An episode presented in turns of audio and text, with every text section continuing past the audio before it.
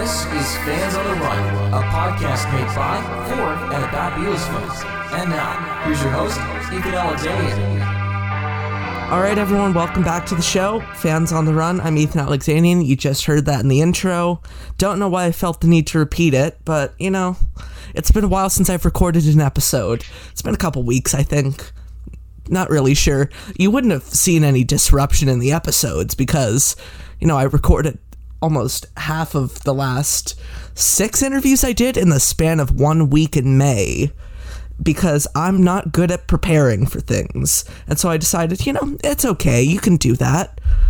Pro tip you cannot. All right, anyways, enough about my delusional ramblings. We have a we have a great episode for you today cuz we actually have a guest today who's from Liverpool. Our first one. First of many. First of many, I hope. Since 1995, she's been one of, if not Liverpool's top Beatles guides, as well as as well as one of the only certified ones. She's been recognized by the Institute of Tourist Guiding, TripAdvisor, and Ethan Alexanian. She's a Blue Badge guide. While I wasn't quite sure what that meant, I googled it, and goddamn, it's a big deal to be a Blue Badge guide. She's worked with MTV, VH1, helped out some fellow Canadians by the name of Cirque du Soleil in research for uh, the Beatles' Love Show in Las Vegas. You can regularly hear her on the Beatles Sirius XM channel, or you can hear her right here. Jackie Spencer, welcome to the show. Hello, Ethan. Lovely to meet you. I actually got through that introduction without butchering any of the words. That was pretty good, and it was all true as well. I'd hope so. I got it. I got most of it from your website. Um, this is probably a bit of a step down from carpool karaoke, since I know you were kind of featured on it. Although it may be a bit of a step up, depending on your opinions of James Corden. I wasn't featured on it, um, but what happened? I was I was on a, a tour that day. I had three tours that one day. In fact, it's the, the 9th of June, so it's two years ago. Um, 2018. So the date's not that it's engraved in my brain, but I was finishing the first of three tours, and um, it was a private car tour, and the last stop on the tour was to finish by the statues at Liverpool's Pier Head, which is a real iconic venue. And we were just about to say goodbye, and there was a bit of a fuss, and a black car pulled out, and out got Paul McCartney and James Corden. so it was rather bizarre. Wasn't one of your tweets featured on the show, though? Oh, my tweet was on the show, yeah, Yeah. and then I did an awful lot of um, interviews later on for radio and television and things. So there was a very excited me in all the interviews going, I've just seen Paul McCartney. It was mad. Was that the first time a Beatle had actually shown up, kind of, almost on one of your tours? no, do you know what? It, it isn't. So we, we tend to know in, in advance when Paul's in town. And so, if we know that he's around, because he, he's um, he's the figurehead for a school in Liverpool that's known as LIPA, the Liverpool Institute for Performing Art, and he comes there for graduation ceremonies and takes master classes sometimes. So we tend to know where he is, and we have a rough idea of the timetable, so we can work a tour around it. This is the first time that it's just been completely spontaneous, and he's actually got out of his car, walked over, and stood next to his statue that he'd never actually seen before. And so this is why it was such a one-off. I've seen him, you know, several times on tours before, and it's always been a bonus. And I've said to people, we might get to see Paul McCartney today, but this time, you got out the car. The four people on the tour who were from Washington State in California, um, they were looking at me saying, "Thank you, Jackie," and I'm looking at them thinking, "Is it really him?"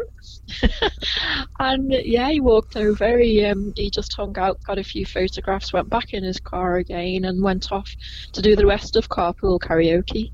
And when you see the show, that's out of sequence. That was the very first time he showed his face. The first time we knew he was in Liverpool. Really? And so I was the one who broke the news, yeah. So after that, when you see him at Penny Lane, that was all after the bit at the pier head. So I was the first one that is part of the Beatles industry, I suppose, to actually see him. So I broke the news to everyone. He'll probably hate me for it because everywhere he went then there were big crowds. But this time it was completely spontaneous. Nobody knew he was there. that would have been just kind of like the thrill of a lifetime giving a Beatles tour and then you just look out of like your peripheral I just butchered that word. There we go. There's the first word. I can't say that either. Really?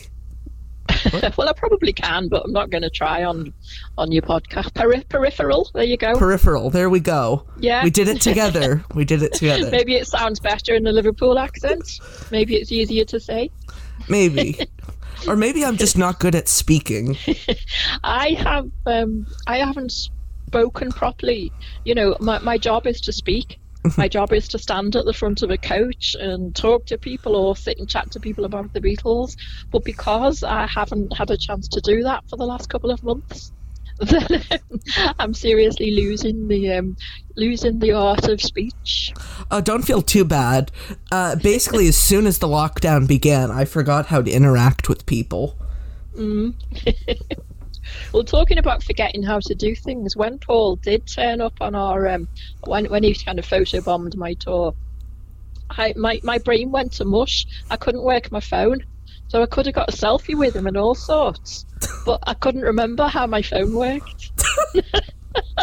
I managed to get one or two pictures just by blindly pressing the button on the screen, but as to anything else, I just my brain just was mush. Oh, wow. now I wish I had seen Paul McCartney when I was in Liverpool. so does everyone. Get in the queue. Although, to be fair, I wish I'd actually taken a proper tour. We were kind of, you know, confused jet lag tourists outside the uh, Beatles Story Museum. And Oh, nice. it was pouring and we didn't know where we were and we were trying to find the uh, magical mystery tour coach tour thing I get you. Yeah. and we had no idea where we were going and all of a sudden this cab just pulled up just random black cab and we're like ah fuck do you know anyone who does beatles tours and he just turned Oh, off his lights Every cab driver will do that in Liverpool.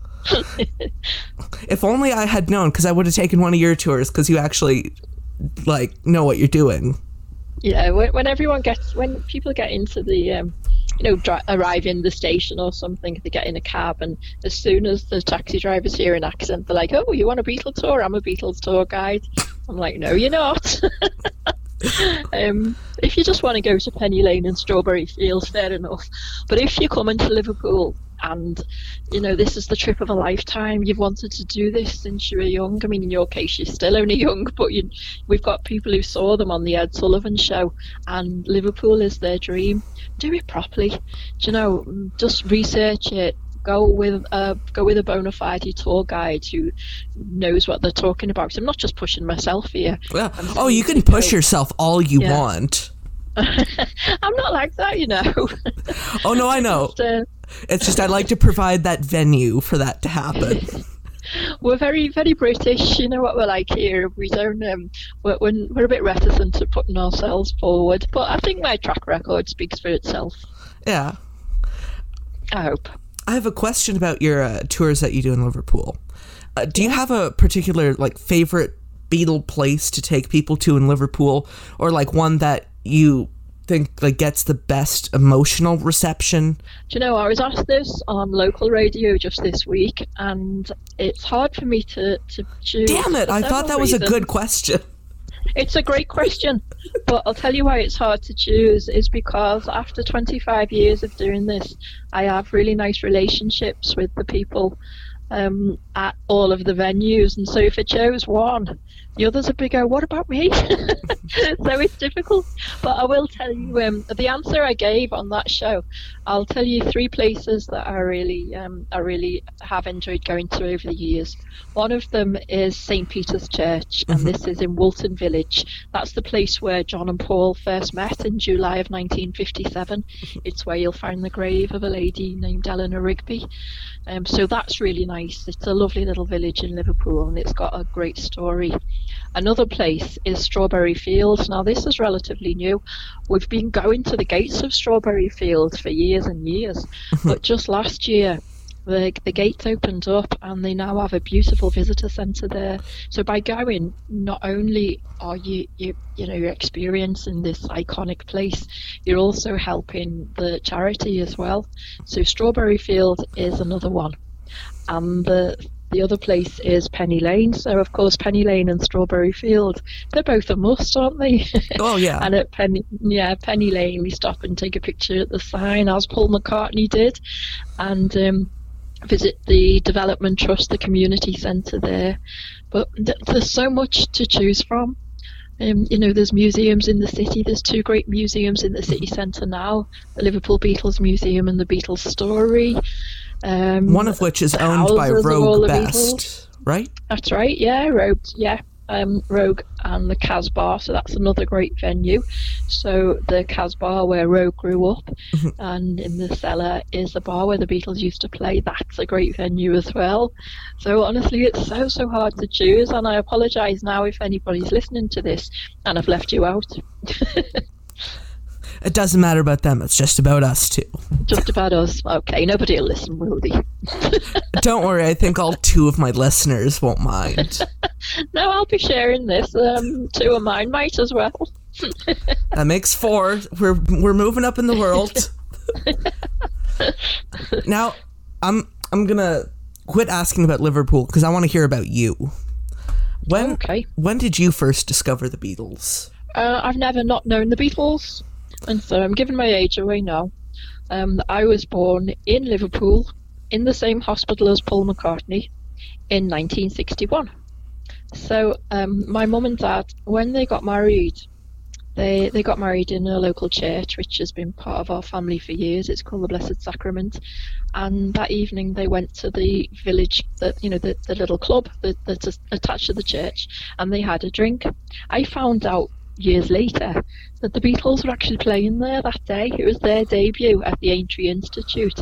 Really? And so I said, really? So I said to mum and dad, I said, you know what, you know, at your wedding ceremony, did you have a party after? They went, so we just went for a drink in the Aintree Institute. I said, was there a band on?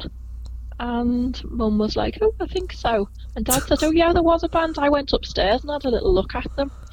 He said, you know what, Jack, come to think of it, it was the Beatles. I was like, Dad, I know. Why didn't you tell me this?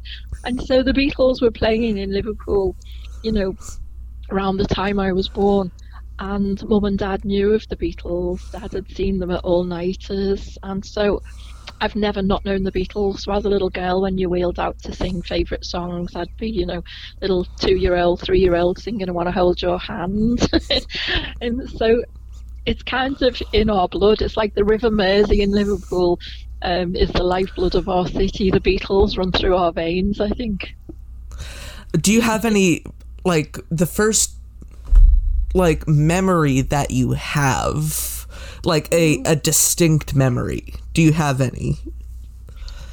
um, of the Beatles. So my next door neighbour Lorraine, if she's listening, she had one of these lovely little, um, you know, little record players that you lifted up, and in the um, she she had two Beatles singles. I think it was "Can't Buy Me Love" and uh, "All My Loving," but I could be wrong there. She also had one called Three Little Kittens that was orange. We used to like to play, but we played those records over and over, and probably you know, if, if these records came out in the early 60s, we were probably only about four years old. And we played these Beatles records. Then another memory is um, of the Beatles wigs that Mum bought for us, solid plastic, like a, like a like a cycle helmet. I've seen pictures of those. Yeah, I remember wearing them. I think my brother had a Beatles suit as well, and then my auntie, um, she brought home this album when I'm seven years old or six years old. I'm learning to read at school and I'm getting pretty good at it. And this album was amazing. So it was all brightly coloured. It had all these cutouts. I'd never seen this before. You opened it up, and on the back as well, it had all the words to the songs, and the songs were great. Songs like um, "Will You Still Need Me?" "Will You Still Feed Me When I'm 64?" So of course, this album was Sergeant Pepper. It's a shame no one remembers that album and it's fallen into yeah, I obscurity. don't know what happened to it. To be honest, I don't know. I'm sure you know there might be one or two copies know, around from the 60s. And I own both of them. yeah, it was a pretty good album and tops the charts a lot. And if I if I had to choose, you're probably going to ask me what's my favourite, aren't you? My favourite album is Sergeant Pepper. I was maybe going to ask that question at some point. well, you can ask it again later. I'll say a different answer. You're the perfect change. guest. Go on. What else have you got to ask me? I was going to ask what was your first Beatles album or Beatles record? Not necessarily my first. You know, it, it was my auntie Betty. She was only um, a teenager when I was born, and so I probably destroyed that album on her. And I, I've said it a few times, but sorry, Auntie Betty, because I liked all the cutouts and the stickers and things that went with it. I do have um, a brand new copy of my own now. Um, so I, I cut out my own stickers. I should really give it to her, shouldn't I? How did you first become a Beatles uh, tour guide? Was there really a tour guide industry when you first started? There was, um, but not to the extent it is now. So for many years, um, from from when I left school, I mean, I I wasn't wasn't into school. I just wanted to leave and get a job straight away. I didn't want to go to university or anything, and so I got a job as a travel agent. And for many many years, that's the job I did.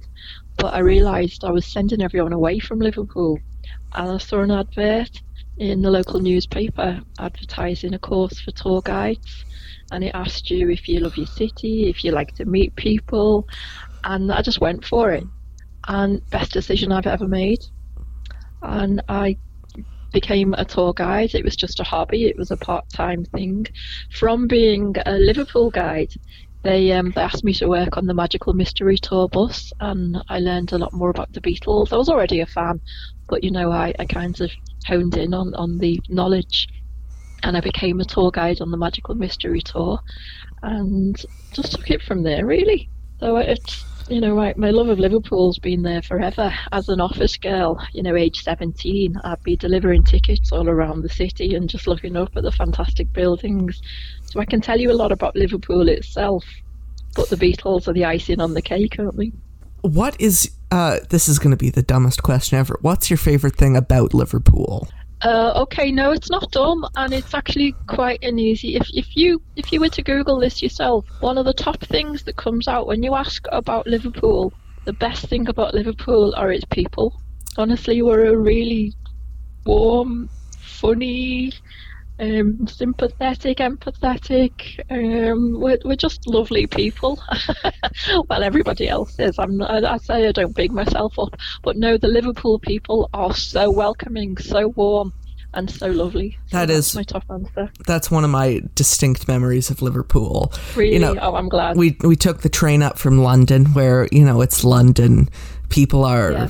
you know, uh, It's a big city, isn't it? It's a cosmopolitan city where everyone's too busy to give you time. but when we got to Liverpool, everyone was so nice, and it it kind of caught me off guard a little. Uh, Yeah, that's true. yeah, You're a bit scared. The um, I think that they've been talking lately about this virus thing, and one of the local what virus? Oh, you know that one we don't talk about so much. Oh, that One of the local comedians, uh, it, it said it spread if you talk too much. You know, if you talk to people. And so he said, "Oh, they'd be fine down in London. Up in Liverpool, we've got nothing down for us, though, but everybody talks to everybody on the bus, on the train. I, I do this this tour that I really enjoy. I've, I've, there's so much choice of tours. You know, i the sky's the limit, really. Um, but I do this great tour that I really enjoy. When you jump on the same buses that the Beatles did and go out to their villages and then walk around, every time we get on the bus, somebody wants to tell us their story. Oh, I went to school with John Lennon, or you know that kind of thing. And the people with me, it's like an extra bit of entertainment on the tour because everyone on the bus hears an accent and starts chatting to them. Here's a Canadian accent or something. It's great. Th- that is my other distinct memory of Liverpool. Anyone you asked, there was like a degree or two of separation. Like, oh, my dad went to school with John Lennon. It's like, And you know what? A lot of the time it's true as well. Yeah. Not always, but a lot of the time. yeah. God, I want to go back. Oh, come on. It's raining today as well, though, so, um, you know, don't rely on the weather. Oh, it's- we don't care about the weather. Well, it's not like we have you know, the best weather here in Canada either, so we're not No. picky. Good. oh yeah, we'll make sure you come back. We need everyone to come back. I, I really want to come back. And I'll take one of your tours this time, not just some random you- cabbie. I think you should. We could do um, we could do some um, other podcasts live, couldn't we? On from Liverpool, We could though, couldn't we? we could. Yeah. um, what as as someone from Liverpool, what do the Beatles mean to you? Oh, good question. Um, what do they mean to me? They're icons, but they're also ordinary Liverpool lads in some ways, on some levels, and so it means that they they're inspirational. They show you that that you can come from a working class background with not much financial support. You can work hard. You can be dedicated at what you do, and you can be, you know, you can do quite well out of it. Maybe not as well as the Beatles did, but it just shows you you don't have to have, um, you don't have to be born with a silver spoon in your mouth to make something of yourselves. Um, what else do they mean to me? They mean comfort. When you're down, you listen to Beatles songs, they help. When you're up, you listen to Beatles songs and you get higher.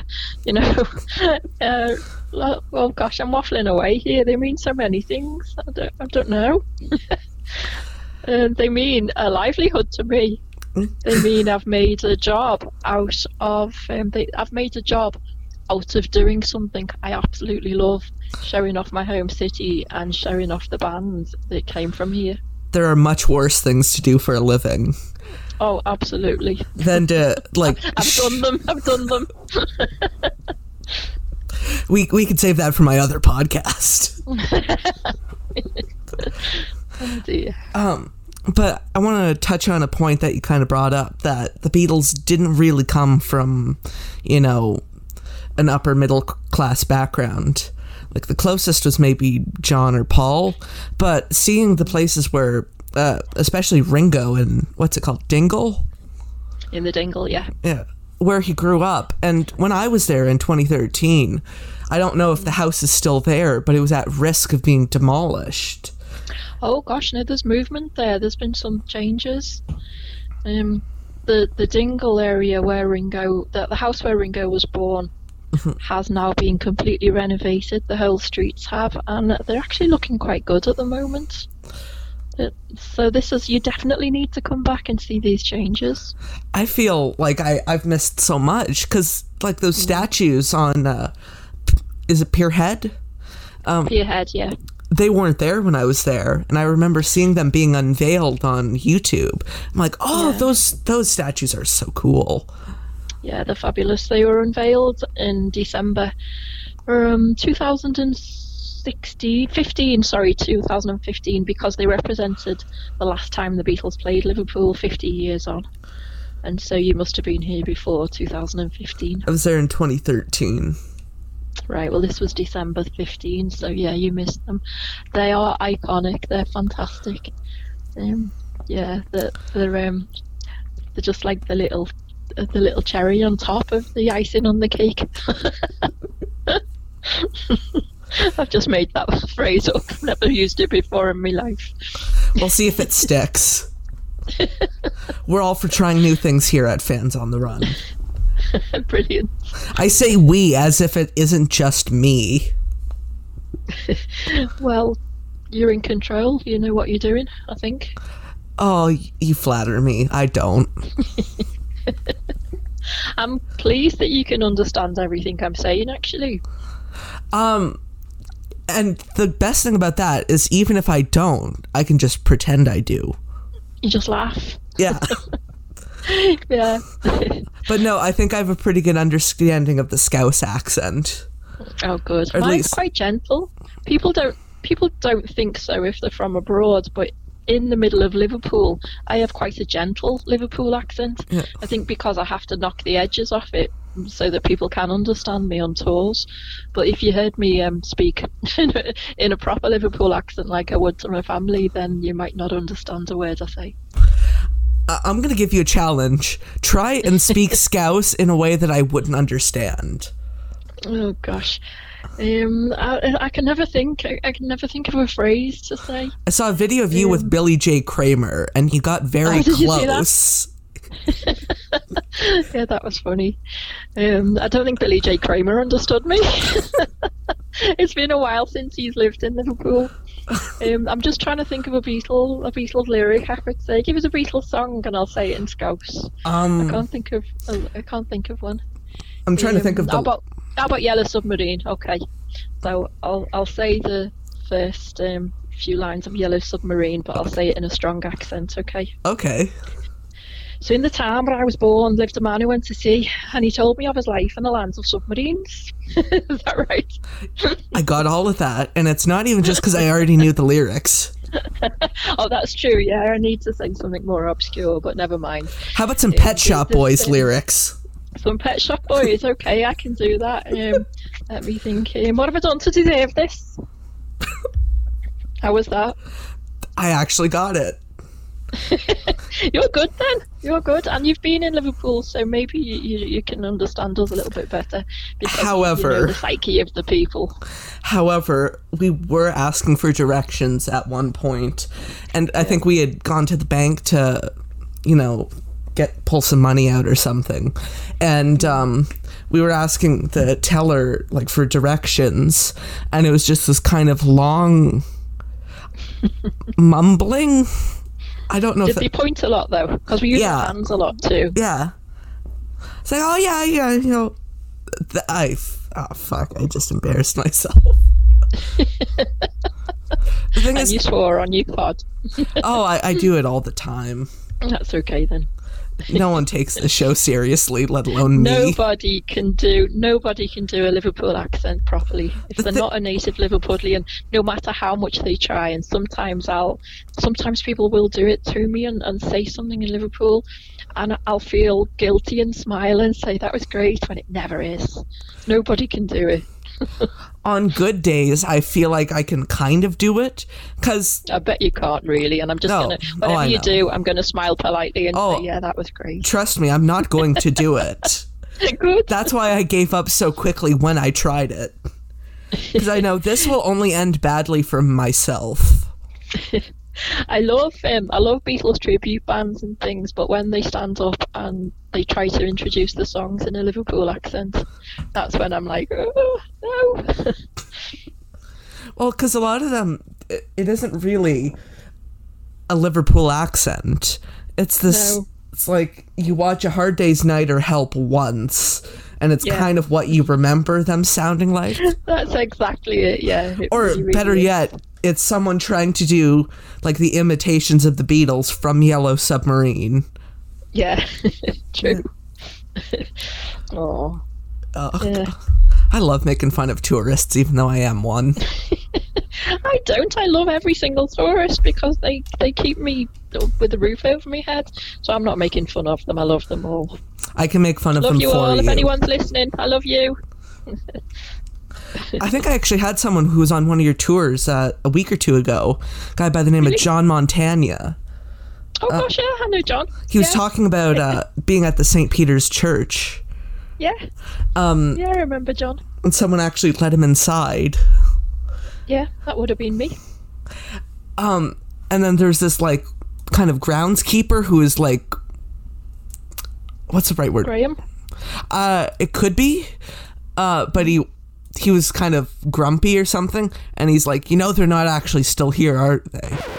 John did not say that. John said this. Finally, Jackie goes, "Do you mind if he just has a look inside? He's he's flown all the way from New York, and we're on the Beatles tour." And the, and the guy shoots me this look. He goes, "You know, there's nothing to see in there." That doesn't sound like Graham. He's not grumpy. I'm sure it was. Apologies to Graham, wherever you are. No, no, that's actually wouldn't be Graham. It must have been just somebody. Um, uh, it must have just been somebody who had the keys because Graham is the least grumpy person ever. He's absolutely lovely. But I do remember John Montagna because he did the tour with me, and I'm still friends with him on Facebook. of course, I could be butchering the story because I have the memory of a goldfish. Yeah. No, it's um, it, it, the St. Peter's Church Hall's a really iconic place. That's one of the, the places I mentioned, wasn't it? That's really cool. I I wish I had actually you know, I wish the cab driver had actually stopped the car. We just kind of drove past it, but I thought it would have been cool to actually, you know, go on the Well, ground. there's your lesson. There is my There's lesson. lesson. There's a lesson in everything. yeah. Silver Sometimes we can get to go inside, not always, but occasionally Mm-hmm. um, we can go inside the church hall. silver lining. No for next Mm. time. Yeah, definitely. Oh my god, I almost just started quoting Jeff Beck. I wouldn't have known that. He had I this didn't know any Jeff Beck. he had the song Hi Ho Silver Lining. Oh, I know that one, yeah. Um, do you have any favorite memories of any like particular tours, like any interesting stories of things that have happened or any characters that you might have met along the way? Oh gosh, you know what? I can never remember this offhand, and then You can make one up, I'll I wouldn't know. some- I'll think of some really great stories as soon as the, the um, as soon as I put the phone down. Um, well, obviously the Paul McCartney one. That was Yeah. one of the best, wasn't it? Um, I like I like tours when we've got young kids with us, um, because they're so enthusiastic. It's lovely. You know, you have you know four five year olds on the tour. It's it's really quite sweet, and I bring along little little Beatles dolls I've got. So I always enjoy tours with the younger ones. Um, I've recently worked with a film crew on a documentary they're making, which is called Prefab, and it's about Colin Hanton, who was the drummer with the Quarrymen, and kind of his hard luck story. It's, it's kind of quite funny in parts, but Colin is one of my greatest friends. I absolutely love him. And so, because of this, we got into some really unusual places. And because the film crew were, you know, they had passes to do all kinds of stuff, I got to go with them. We got, we went to places I never even get to see on tours, backstage in the theatres and things. So that was really cool. I really enjoyed doing that. And was Colin with you when the film crews were going around? For most of it, yeah. For some parts, sometimes I was just uh, I'm down um, as the locations manager, so sometimes I was just taking them to venues to do the filming, and other times Colin would be there doing interviews. So I, I can arrange that on tours. You know, I can get arranged for a few members of the Quarrymen to come and meet you. Go on, give us another question anyway. All right, I'm taking over. you really are. I feel this is your show. I'm just a guest. Come on, I'll Okay. sit back now and let you ask the questions. All right. So, what's your favorite weird piece of Beatles trivia that you like to throw out during tours that make people just kind of scratch their heads like, "What? Didn't know that." Oh, oh, oh, oh. Ah, um, I can't think of one of those off the top of my head. Um, ask me another, I'll think about that one. All right. What is your favorite Beatles song? Basic question, but it's everyone always has a different answer. Yeah, and I'll give you a different answer every day of the week, to be honest with you. You can Um, give a top 5 because it's always hard for people to choose. Okay, um, there's a couple of love songs I really like, um, and one each for Lennon and, well, Lennon, McCartney, and Harrison, really, I suppose. And so for John Lennon, I love the song If I Fell. And then for Paul McCartney, I love For No One. Paul didn't often write songs that when he was um, kind of a bit reticent about things. Do you know what I mean? All Paul's songs tended to be "I love her everywhere." If she's beside me, I know well he'd never care. You know what I mean? They're all Yeah. they're all like I'm totally in love and blindly in love with you. But for no one, is there's that little bit of vulnerability in it, which I love. And then if I fell, is is John kind of being vulnerable all the time. So I love those two. Um, also something for George, absolutely. Um, and then I've taken to singing this one in the car with my grandchildren, and that's all together now. So, so just because it reminds me of singing with grandkids, all together now is one. Um, If I Fell was my dad's favorite Beatles song. Seriously, Yeah. yeah. Oh, well, he had very good taste then. Yeah. Well, It's beautiful. I feel like I inherited, you know, the love of the Beatles from my family, Yeah, even though I'm the only musician. But yeah. You know, Oh, that's lovely. everyone loves the Beatles. Yeah, and it, it takes you back to happy places, doesn't it? Yeah. You know, people say it's it's an overused phrase, but they say that the um, the Beatles are the soundtrack of your life, and for many people, that's true. It is. It is very, very true. Like there are certain Beatles songs that I I listen to, and they take me just to just a distinct point in time. Like Yeah. weird one, uh, Sergeant Pepper and With Little Help from My Friends were the two songs that got me into the Beatles. Because I was listening, Oh, really? I was listening to my mom's CD of the Blue album on my little Yeah. CD player, and seeing the little number, like saying what track it was, jump from Yeah. I think it was three to four, without actually hearing a change in the song. Oh, wow. It's like, wait, what? well, another These are two different songs. Oh, oh Well, a- a these nice, guys are um, good. they they they they they just they're seamless, aren't they? But another lovely memory you've talked about your dad. Um, my dad, I always remember when we were young singing kind of duetting to "She's Leaving Home." So that's another song that's got lovely memories for me. Um, now my dad's still around with us. I'm sure he'd sing it again with me if he really wanted him to. Um, but you know that that was just lovely as a little girl singing "She's Leaving Home." But I could go on forever. I could tell you a different song and a different memory, and they're all my favourites. It's hard to choose for sure. I'm gonna ask you the kind of flip side to that question. Do you have a Mm-hmm. least favorite Beatles song? I do. Um, Finally, someone with an opinion. Everyone who comes on this show kind of waffles a bit, like they're all good. no, I- no, I, I don't think they are all perfect. And the, the song that jumps out to me, and that people are going to vilify, vilify, vilify. See, I can't talk now for this, but the song that I tend to skip is "I Want You." You know, I want you so bad. It's so it's just a bit repetitive and goes on and on and on and things. So I'm not crazy on "I Want You."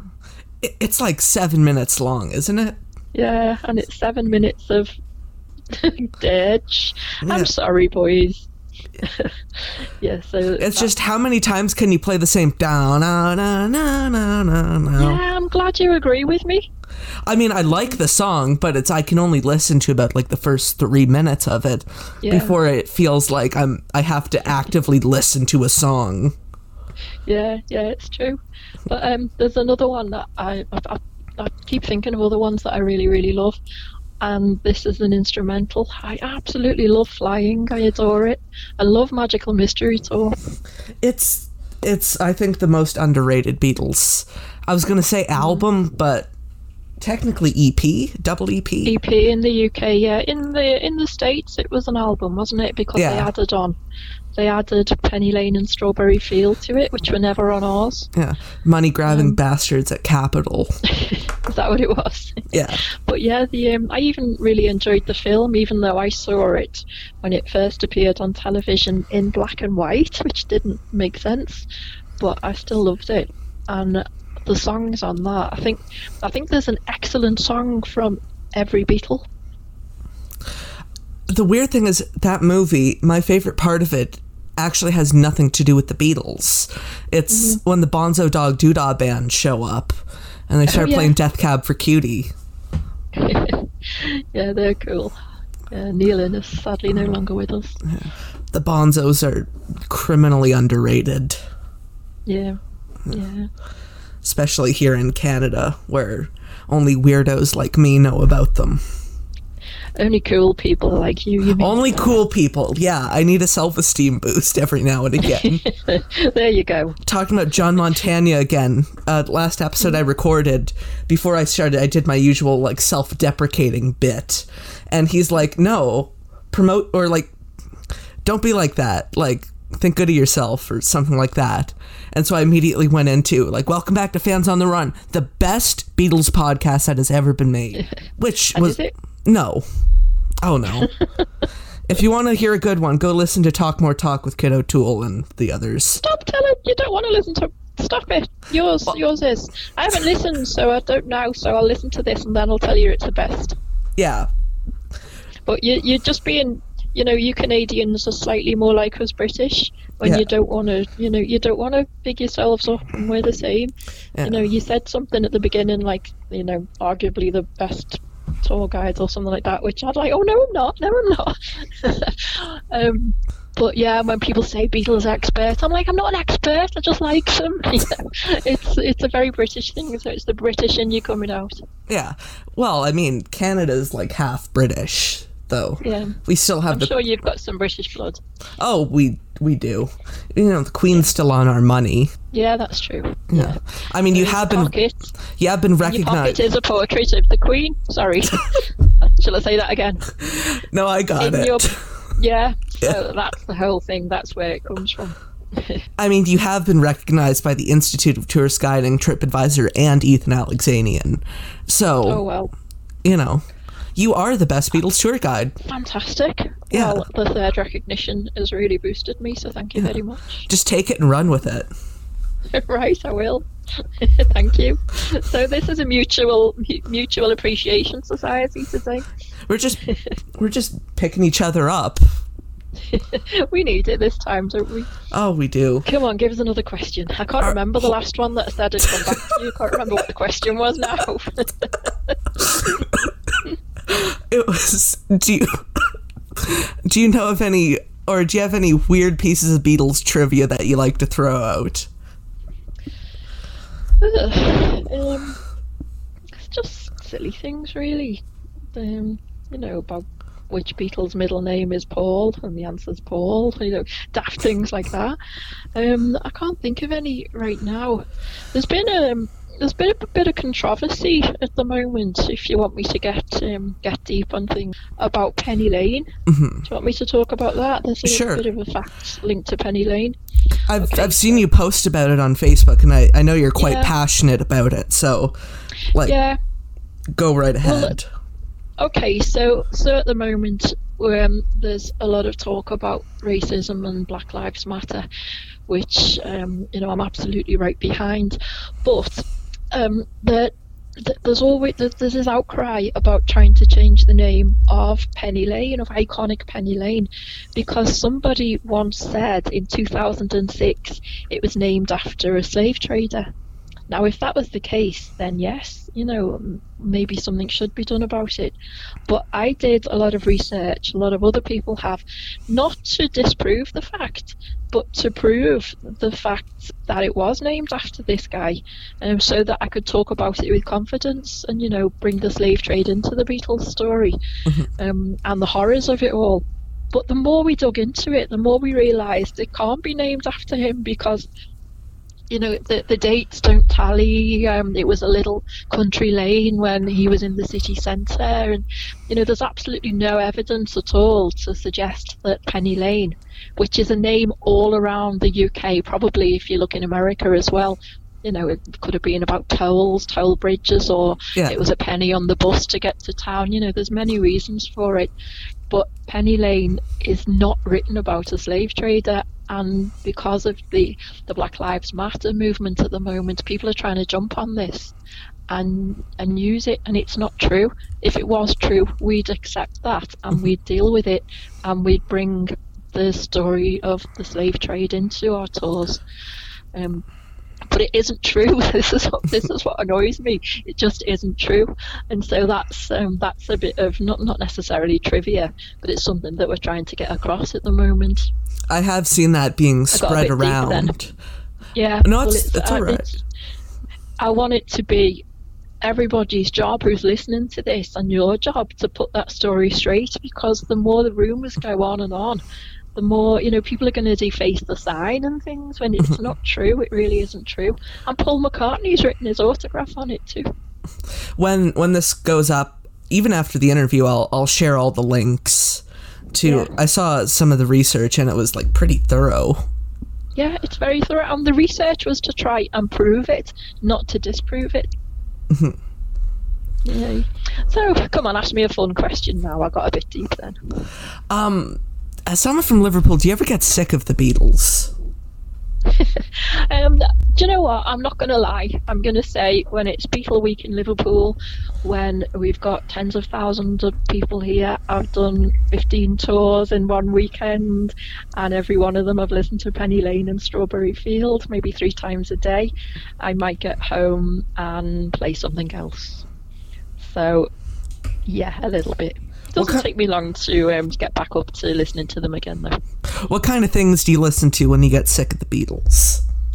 Um, I'm a huge fan of Kate Bush from the 1980s. I mean, that was my era, the 70s and 80s. And, you know, I was just knocked out by the song Wuthering Heights when I was about 16. I'm obsessed with anything Bronte and um, the song Wuthering Heights, the book Wuthering Heights, the Bronte sisters. Um, so I, I'm really into Kate Bush. But other than that, I um, no, I like bands like Coldplay and Muse. I'm, I'm not really that well up on anything completely modern. I like electro swing for some reason. I got into 1940s music, but I like the modern twist on the electro versions. So um, I know what you're talking about, and I actually, I actually really like it too.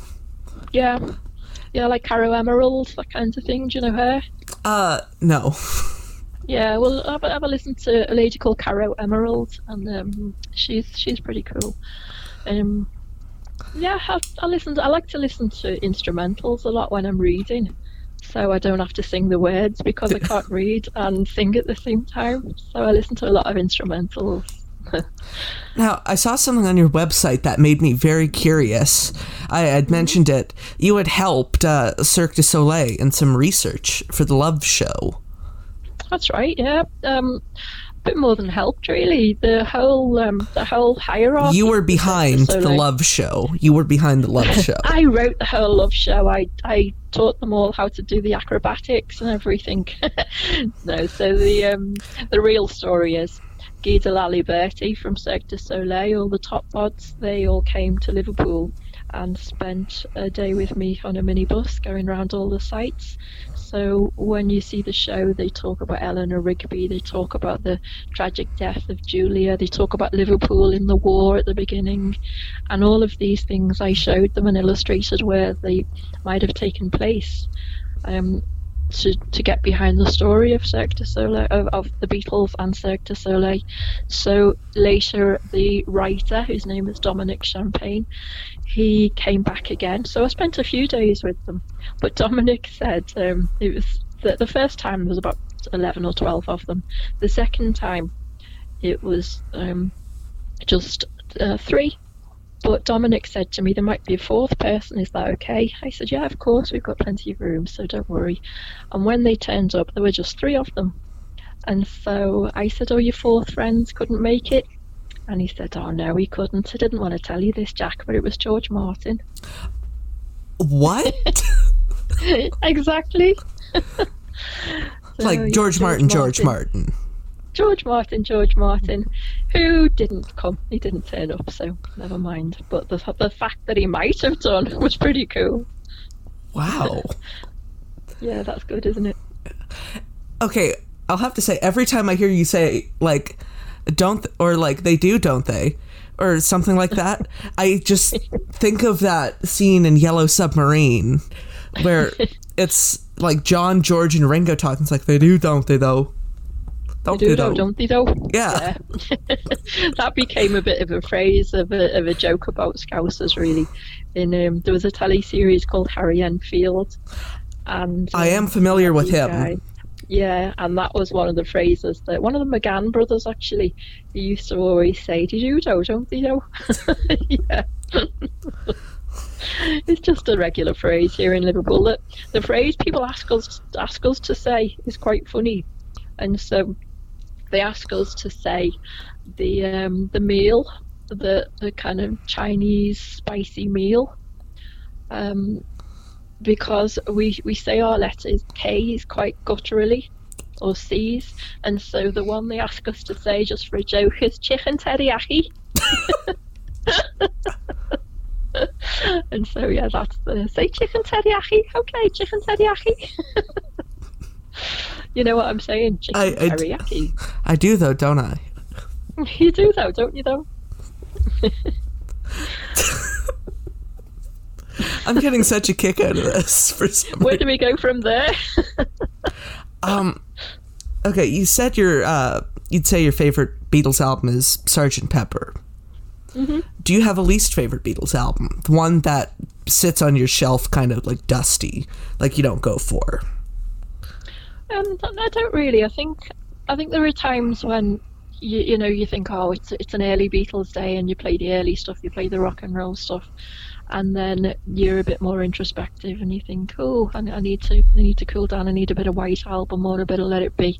I'd say the later ones, the likes of the White Album, Let It Be, are the ones I'd play least, and the early albums up to Magical Mystery Tour um, are the the ones if I had to choose I prefer. So so Let It Be, White Album, Abbey Road.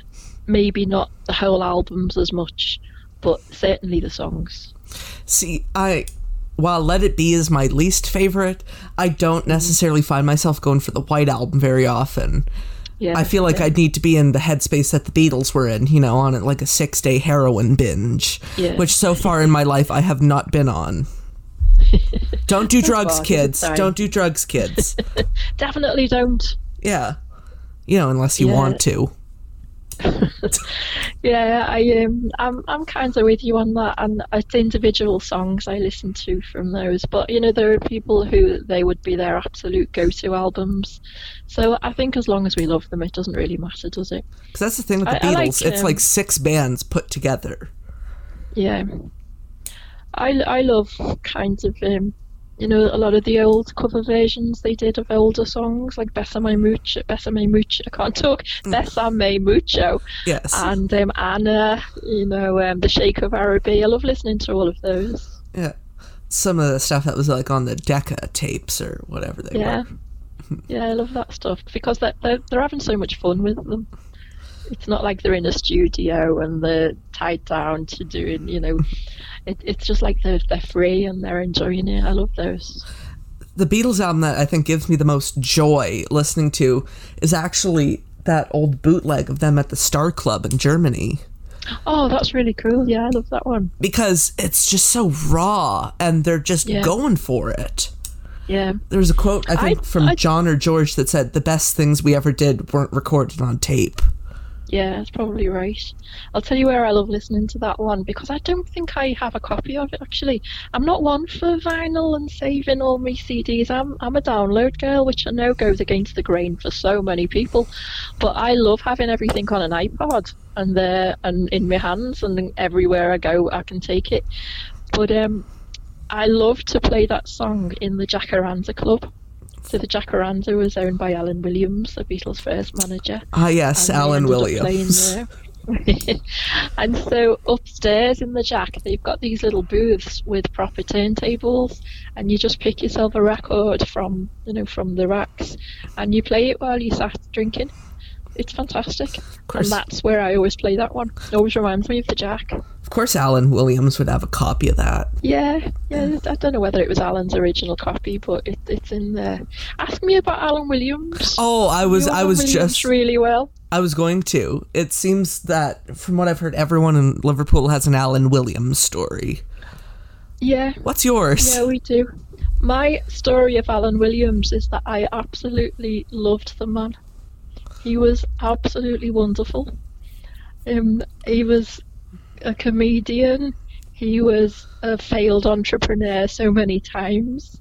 He was funny. He loved to drink. He was really nice to me and really caring to me. You didn't happen to meet him at the Grapes, did you? I met him at the Grapes. I met him at the Jacaranda. The last time I spent quality time with him was at Freda Kelly's birthday party, where I was kind of in charge of him not drinking too much champagne. Oh, Jesus. Um, so Alan Williams was a big part of my life, and I'll tell you that the reason I remembered him was we were talking about the Jacaranda. I was in the Jacaranda with a tour group, and it was I think it was New Year's Eve. I know I can't remember the exact date now, but pretty sure it was New Year's Eve. And the news started coming through. People were texting me saying, "Have you heard the news?" So I was in the Jacaranda when I heard out heard that Alan had passed away. And so that was a really poignant moment. I told the bar staff, and they put a sign up for him. They, they had like a pin board behind, and um, the news was broken to me in the Jacaranda, and everybody found out there in the Jack. It was um, it was quite emotional that really, and I, I totally loved the man. I've got a brilliant story about him in the Jacaranda if you want to hear it. Oh, I, I want to hear it. Okay, now you swore before. I'm sure I, I wouldn't no- normally swear Go right um, ahead. on things. So if you're going to let me swear, and I'm just paraphrasing somebody else, okay? Right. So I was with this, this band called the Elliots, and their drummer was called Billy, and we were all having a drink, and Alan Williams was with us in the Jacaranda, and he used to prop up the bar in the Jack, and everybody would buy him drinks, and his drink was a glass of red wine with three ice cubes, always. and so we're chatting away, and he says to Billy, he says, So you must be the drummer in the band. And Billy says, Yeah, how did you know? He says, Because you're the fucking ugliest. oh, so that's. Uh, do you know what? He was.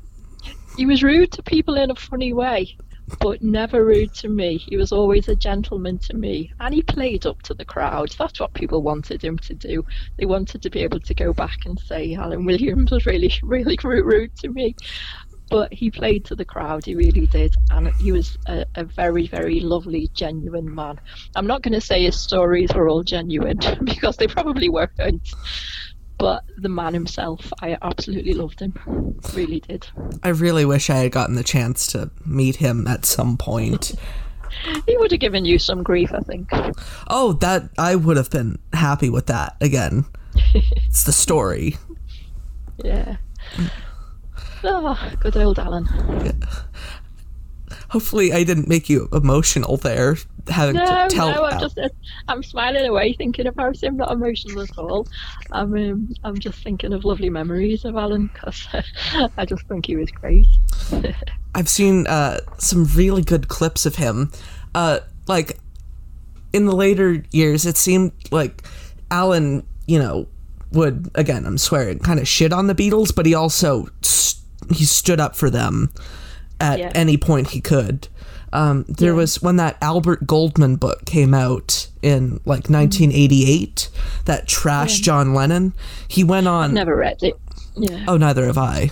Um, but he went on TV and he was uh, kind of debating with uh, Albert Goldman, saying that like you've basically just killed John Lennon again, Yeah. like character. Good on him. Yeah, he loved those boys. He really, really did. And I would say he loved John the most. When I've seen him, when people have asked him, tell us what you think of what, what was John Lennon, and he says that John Lennon was just a lovely soul. I think there's people are there are different opinions of John Lennon. I think if you knew him, if you'd met him, and you didn't kind of pass his test, I suppose. You know, a little bit like Alan was having a laugh with Billy, saying something mean to see if Billy would either get a huff and wander off or stay laughing with him. I think John kind of did that kind of thing in the early days as well. You um, you either got John Lennon or you didn't, and if you didn't, you know, you were you were kind of an outsider. But yeah, I um, Alan Williams absolutely adored John Lennon. He really did. He seems like just such a good guy, Who, John or Alan? Alan. Yeah, and, um, you know what? He wasn't a good guy. He was a rogue, but he was a lovable rogue. I think I think he'd hate to be called a good guy. he was just a lovely guy, but not necessarily a good one. Maybe not the best phrasing of the statement, but yeah, yeah. He he seems like the kind of person I would have liked to have have a, had a pint with.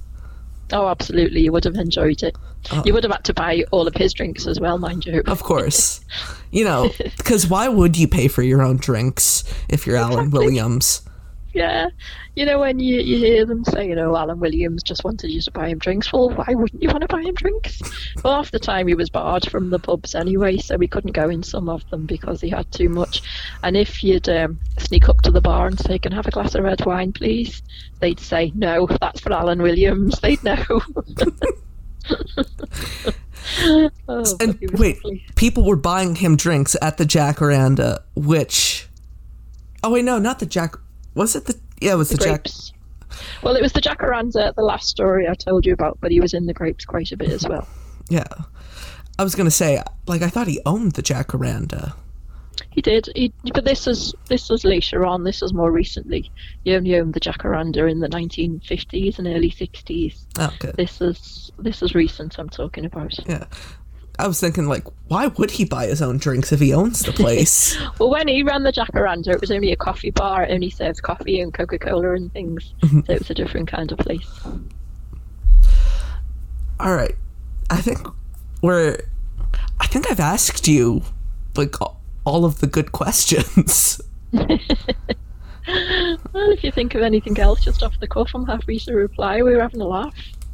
Uh, it was a good episode, you know? I say that about every episode. Of course, sometimes I don't mean it, but this time I actually do mean it. Oh, brilliant. I'm glad I could help.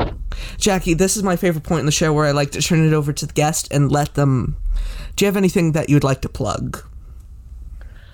Oh, just um, my tours, I suppose. So I need you all to start coming back to Liverpool.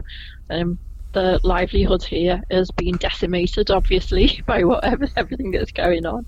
And so, as soon as people can travel again, please come back to Liverpool, um, take a tour. And if you want that to be my tour, you can go on to beatleguide.com or just search my name, Jackie Spencer, and I should come up there somewhere. I've also done a little thing just recently um, while we've been in lockdown. I've done little snippets of tours and so I've got one of those um, one of those kind of donation sites which you can you can buy me a cup of coffee, but you don't have to. You can go on that and you can see all of the little videos I've been doing.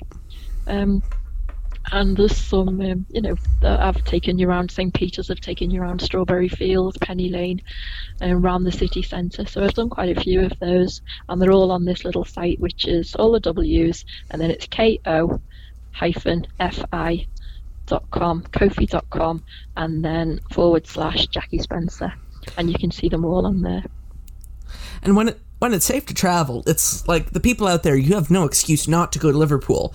It's not like the plane tickets are going to be expensive because the airlines, I don't think, would be, you No. know, you know. I think there's going to be some bargains around. I hope so anyway. Yeah. And let me just say, if you've been to London, I'm not saying don't go to London, but if you've already been and you've already done London, um, look into flights into Manchester Airport because it's only 30 miles from Liverpool and you don't have to mess around getting the train up from London and things then. So come into Manchester, or even better still, you can fly into Ireland a lot of people love to go to Ireland. So you can fly into Dublin, have a little look around Dublin for a night or two, and then you can fly direct into Liverpool John Lennon Airport. So there's a, a few options of how to do it. Um, and I'd fly into Liverpool Airport if you could. You can't do it transatlantic, but you can from Dublin. I just realized I have one last question. Based on your experience with everyone in Liverpool, who's the most loved Beatle there and who is not the most loved Beatle? I feel like I know the answer, but I just want to hear it again. All right, the most loved Beatle. Um, I'm I'm just going to tell you from my point of view, and my most loved Beatle is George, but I'm sure the others are split. But there is a Beatle that people are a bit miffed with in Liverpool. Ah, yes, the one who had the head cut off and that, that hedge. Yeah, yeah. So um, Ringo is like um, he, he went a bit grumpy for a while, didn't he? And he said with the whole he said he didn't miss Liverpool at all, and you know all the not signing autographs and things. Yeah. And Before he was all um, peace and love, peace and love. yeah, he had that video which basically for all intents and purposes reminded me of one of those uh i don't know al-qaeda videos Oh, with- gosh, yeah, where he's just sitting there this is a serious message to everybody watching my update no more yeah, I autographs remember it well. I just think of him as you know, um, you know, you've all got this grumpy old uncle, or you've got a grumpy granddad, and Yeah. he, he's just sits there and, gr- but you love him anyway. Yeah. that's how I think of Ringo. yeah Rich, uh, i had richard porter on not too long ago and he said Yeah. he was telling me some of the public opinion about ringo I don't dislike him. I just think um, I just think he needs to come back to Liverpool and have a few pints in the grapes to kind of chill him out a bit. Yeah. It's someone, I think someone needs to pull that stick out of his ass.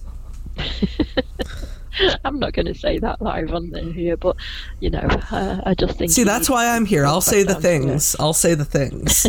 But Ringo, we still love you. Freda Kelly absolutely adores Ringo. She won't have a bad word said against him. So, um, you know, he- he's he's got to be good. And Frida loves him. Ringo is my favorite Beatle. Yeah, Yeah, sure. Why not? yeah. Yeah. Why not? Mine is George. Uh, Yeah. yeah. Well, yeah. I don't even know what's going on right now. It's you overwhelmed? yeah. I I woke up like an hour or two ago, so my brain's still kind of waking up. Oh, it's um, it's early evening in Liverpool now. It's 1 p.m. here right now. Yeah, Yeah. and you and you only just woke up. I woke up at about 11, I think. Actually- Actually, no, I think I sent you emails at like 10. So All right, okay. that's not necessarily true. I just It's proved still my. hardly the crack of dawn, is it? Oh no. Oh no. I'm not one of those uh, early bird catches the worm, whatever. Yeah. No. Yeah. No, me neither. No. You know, I sit up at like 1 a.m. thinking I should probably go to sleep now. And then I just don't. Well, at the moment, I have no tours, and so you know, sometimes I'm I'm up at 8 a.m. to go and meet a cruise ship and take them on an all-day tour. Um, but at the moment, no. So, hey, never mind. Jackie, thank you so much for coming on the show. It's been an absolute pleasure. Thank you for inviting me, and maybe we'll do part two another time. I'm sure there's lots. I could have talked forever. We should do part two when I come back to Liverpool. We do it live on one of them. We- we'll do- on one of we'll those from buses. Penny- From, yeah, from Penny Lane or Strawberry Field or something. Yeah, which was not named after the slave trader. it was absolutely not. Yeah. Which I think, even if it was, the city of Liverpool could just get around that by doing a big, like, rededication thing by naming the street after the song. After the song, that Yeah. would work as well, wouldn't it? We're renaming Penny Lane to Penny Lane Lane. Yeah, that would be good. Yeah. Yeah. All right, Jackie, thank you. To everyone, welcome. to everyone out there listening, thanks, thanks for listening. You can go home now. Fans on the Run is produced by Ethan Alexander. Additional voiceovers by Richard Phillip. This has been a Showtown production.